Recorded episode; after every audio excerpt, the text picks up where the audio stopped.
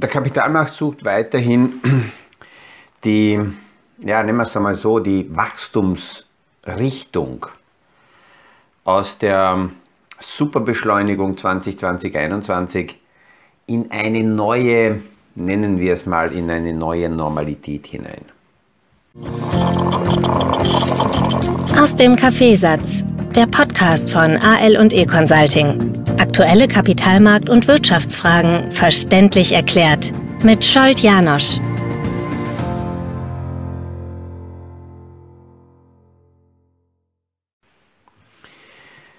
Diese Woche war sehr, sehr interessant und heute jetzt am Freitag fasse ich diese Woche zusammen, weil drei bis vier Parameter die Märkte be äh, bewegt haben.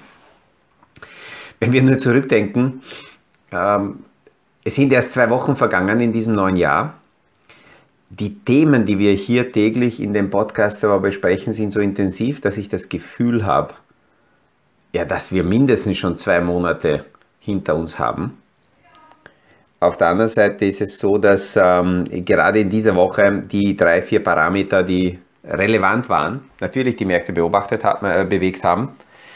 Und es ist die Frage aufgetaucht, jetzt so Mitte der Woche bis, bis gestern auch, war das, was als Rebounds sichtbar war, also eine sehr starke, äh, ein sehr starkes Zurückbewegen äh, der Märkte. Ich habe am Anfang der Woche darüber gesprochen, dass die Volatilität sehr stark steigen wird.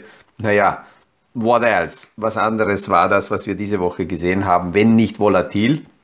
Runter, rauf, runter. Und jetzt stellt sich die Frage, war das nur so der sogenannte Dead Cat Bounce? Ähm, auch eine tote Katze springt einmal zurück, angeblich, wenn man es von äh, hoch oben fallen lässt. Ein Tierarzt hat mich äh, vor einem Jahr, wie ich mal äh, diese, diese äh, diese Marktbeschreibung zitiert habe, Dead Cat Bounce, hat mich angerufen und hat gesagt, lieber Herr Janosch, muss dich enttäuschen. Und ich habe gesehen, wie eine Katze runtergefallen ist von einem äh, Gebäude und da war kein Zurückpäppeln. Die ist ähm, ja deutlich äh, klar picken geblieben am Boden. Aber das ist so eine, so eine anekdotenartige Beschreibung, die halt vom Kapitalmarkt verwendet wird. Nämlich auch die Frage hin, wenn sich Rahmenbedingungen radikal ändern und etwas crasht, schnell runterfällt, dann kommt es sehr oft, nicht immer, zu einer Gegenbewegung, weil diese bestimmte Position technisch überverkauft ist oder auch deswegen, weil möglicherweise äh, äh, geschortet wurde und das muss ja dann irgendwann eingedeckt werden und wenn eingedeckt wird, wird ja automatisch ähm, äh, wieder gekauft und alleine diese technischen Bewegungen ähm, führen dazu, dass es eine Gegenbewegung gibt. Das heißt noch nicht, dass es eine komplette Trendwende gibt und alles wieder gesund wird. Es gibt immer wieder dann Anleger, mit denen ich mich unterhalte, die sagen, ja, da kann man gleich alles kaufen. Alles, was gefallen ist, kann man kaufen. Warum? Nur weil etwas gefallen ist, heißt es noch nicht, dass es wieder steigen wird. Nur weil etwas billig ist, heißt es nicht, dass es wieder steigt. Ich muss mal anschauen, warum ist es gefallen? Warum ist es heute billig? Äh, waren die Kurse vorher vielleicht viel zu teuer und jetzt ist der reale Preis, den wir wiedersehen? Das heißt, es gibt viel zu viele Parameter und Fragen, die man rundherum anschauen muss. Pauschal zu sagen, nur weil etwas gefallen ist, das kaufe ich, juhu, ist zu wenig. Schauen wir die Wirecard-Aktie an, die ist auch gefallen und es ist nicht sehr sinnvoll, die zu kaufen. Man muss anschauen, was steckt dahinter. Ähm, Was waren die Parameter, die diese Woche die Märkte beobacht, äh, bewegt haben? Erstens Jay Powells Auftritt am Dienstag. Da war alles so schwarz gefärbt aus der letzten Woche. Die Vorkommentatoren haben alles dafür geliefert, dass der Markt super schwarz erwartet hat, was der Jay Powell sagen wird. Und somit war sein Auftritt nicht mehr ganz so dunkelschwarz, sondern vielleicht dunkelgrau. Und somit nicht so schlimm wie erwartet und das hat eher eine positive Stimmung in die Märkte wieder zurückgebracht. Und wenn meine Oma leben würde, dann könnte ich die wahrscheinlich zitieren. Äh, selbst wenn, wenn sie hat es schon begriffen, glaube ich, selbst im Grab mittlerweile, dass die Zentralbanker die Parameter verändern. Das heißt, es wird Liquidität zurückgefahren, es wird Zinserhöhungen geben im Dollarraum. Wie viel, das werden wir noch sehen, das ist weiterhin die Millionen-Dollar-Frage. Und möglicherweise wird irgendwann die Bilanz. Äh, da hat ja der, den Powell haben wir auch heute, diese Woche oft zitiert, der ja gesagt hat, unter Umständen werden wir, wenn die Zeit reif ist, vielleicht die Bilanz beginnen abzubauen. So, äh, oder auch nicht. Oder vielleicht erst nächstes Jahr. Da ist ja alles drinnen. Er hat damit aus der Inflation komplett den Druck rausgenommen, weil am Mittwoch sind dann die Inflationszahlen rausgekommen.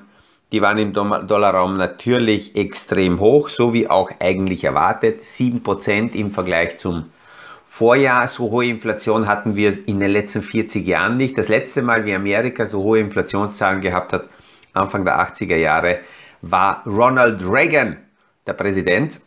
Und es war auch interessant, da gestern zu hören, dass die Vizepräsidentin der Notenbank mit ihrem Auftritt, Brainard, viel hawkischer war, viel, viel ähm, ähm, mehr Bremsen signalisiert hat als der Powell.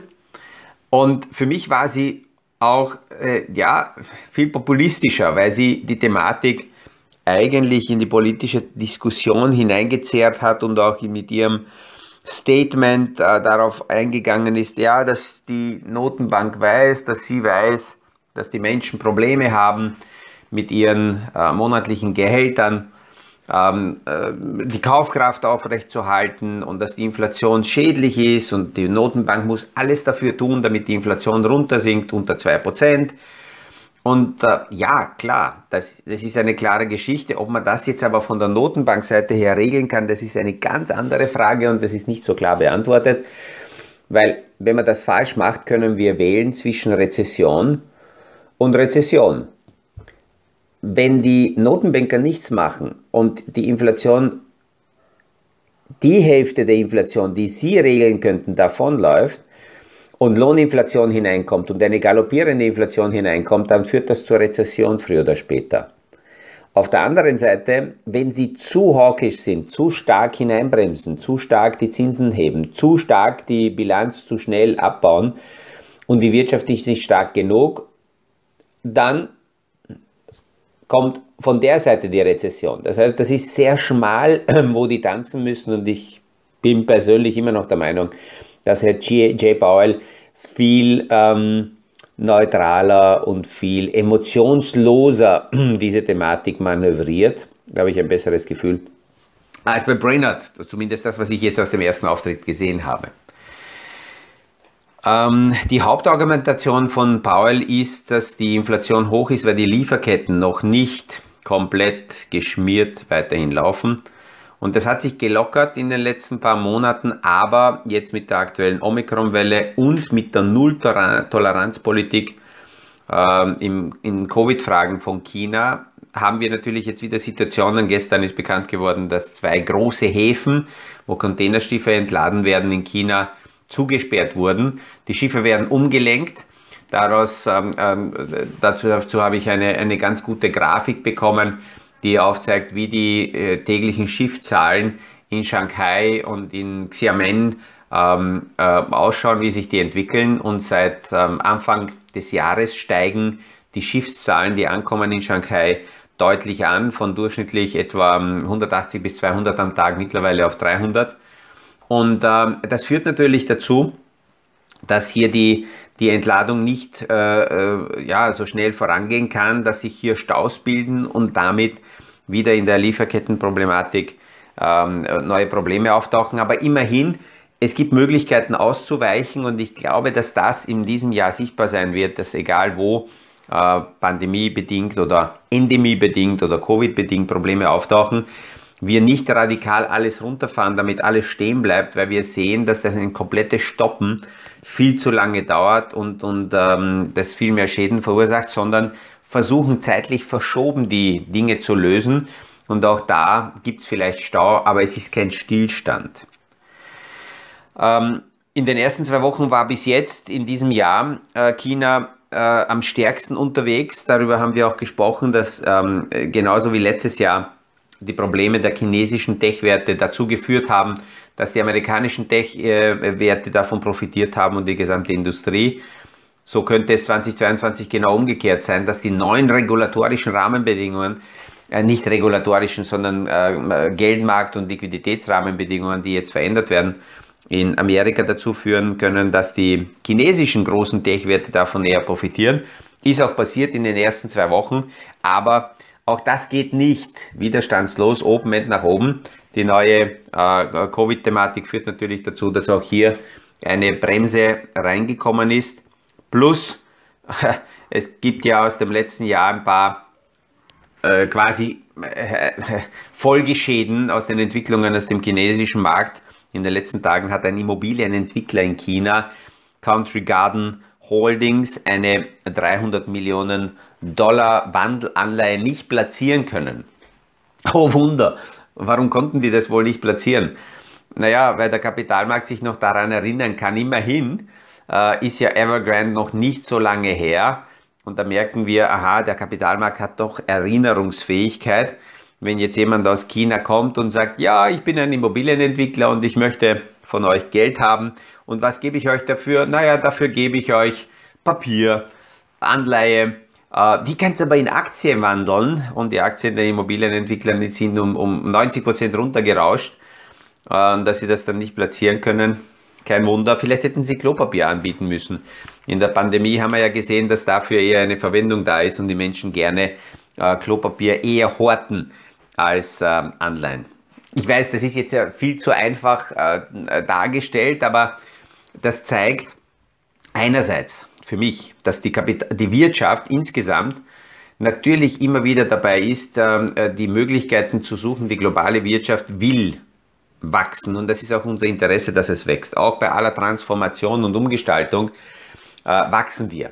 Einzelne Industriesparten müssen aber nicht unbedingt im Gleichtakt, äh, im Gleichtakt mitwachsen, sondern die, die haben mal Phasen, wo sie vorweg weggelaufen oder gehypt werden oder auch mal zurückfallen. Oder man erkennt, dass sie nicht so starke Zukunftsfähigkeit haben. Also diese Themen ändern sich immer wieder. Und das ist für Anleger ganz wichtig, weil wenn ich heute anlegen will und noch gar keine wirkliche Idee habe für einzelne Nischenbereiche und einzelne Segmente, das ist natürlich immer am besten, dass ich mir global breit äh, aufgeteilte, breit gestreute Portfoliomöglichkeiten nehme und solche Vermögensverwalter, solche Fonds, solche Instrumente, die mal nah der globalen Wirtschaft sind. Und dann kann ich in den einzelnen Nischenbereichen äh, hineingehen und mir anschauen, wie schauen Regionen aus, zu welchen Regionen habe ich Ideen, zu welchen Regionen habe ich Fantasie, Gedanken, wie baue ich das in mein Portfolio ein. Ich habe gestern in der Früh, geht mir nicht aus dem Kopf, ein sehr interessantes Gespräch gehabt mit einem, ähm, mit einem Klienten, ähm, noch kein Klient, wird sich erst entwickeln, aber auf jeden Fall seit zehn Jahren fast komplett in Cash. Und nicht deswegen, weil Projekte anstehen und ähm, die Liquidität dafür notwendig ist, sondern schlichtweg, weil äh, schlechte Erfahrungen ähm, äh, gemacht wurden in den letzten Jahren. Und wenn wir uns dann näher unterhalten haben, wo kamen die schlechten Erfahrungen her, muss man leider sagen, dass es nicht der Kapitalmarkt war, der diese äh, Investorin oder Investor ähm, enttäuscht hat und falsch investiert wurde und deswegen äh, die, die Entwicklungen nicht positiv waren. Nein, es waren davor noch, bevor das Geld dort angekommen wäre, wofür es gedacht war, ja, waren die Menschen, die, die betrogen haben. Ähm, einerseits das Vertrauensverhältnis ausgenutzt, andererseits schon Fachwissen gehabt, aber das fehlende Wissen des Investors, der Kundin, ausgenutzt und das Geld gar nicht investiert. Und bevor es investiert hätte werden können, mit viel zu hohen Spesen, viel zu hohen Kosten. Ähm, und, und es ist eigentlich nichts davon angekommen dort, wofür es gedacht war. Wäre das Geld investiert worden, hätte sich das alles super entwickelt. Und da komme ich wieder dorthin zurück, warum ich diese Podcasts mache. Das ist sowas wie ja, Impfstoff, Immunisierung des ähm, Kapitalmarkt-Widerstandssystems ähm, im Körper, dass man als Anleger, dass man als Kunde Hintergrundinformationen hat, die man hinterfragen kann, kritischer sein kann, äh, die Transparenz richtig liest, ähm, auch, auch äh, versteht, die richtigen Fragen zu stellen, um zu sehen, wo, wo kommt überhaupt mein Geld hin, was muss ich äh, beachten, wie viel vom investierten Kapital kommt an, wo ist es gelagert, gibt es dafür tatsächlich die Papiere und ähm, ja, es ist, es ist einerseits traurig, aber andererseits verständlich, dass die Person verunsichert ist und sagt, ich brauche noch einfach Zeit, weil all diese Geschichten hat mir auch jemand mal erzählt und ich hatte ein gutes Gefühl und ich habe vertraut, aber bin dann drauf gekommen, dass ich komplett drüber gezogen wurde. Ja. Ähm, das, was ich diese Woche ein paar Mal ähm, angesprochen habe, und ich verfolge diese Geschichte, weil, weil es eine, eine, eine, ein Paradigmenwechsel ist für mich in der Transformation der Finanzindustrie. Und woher kommt dieser Paradigmenwechsel? Natürlich wieder von der Kryptowelt.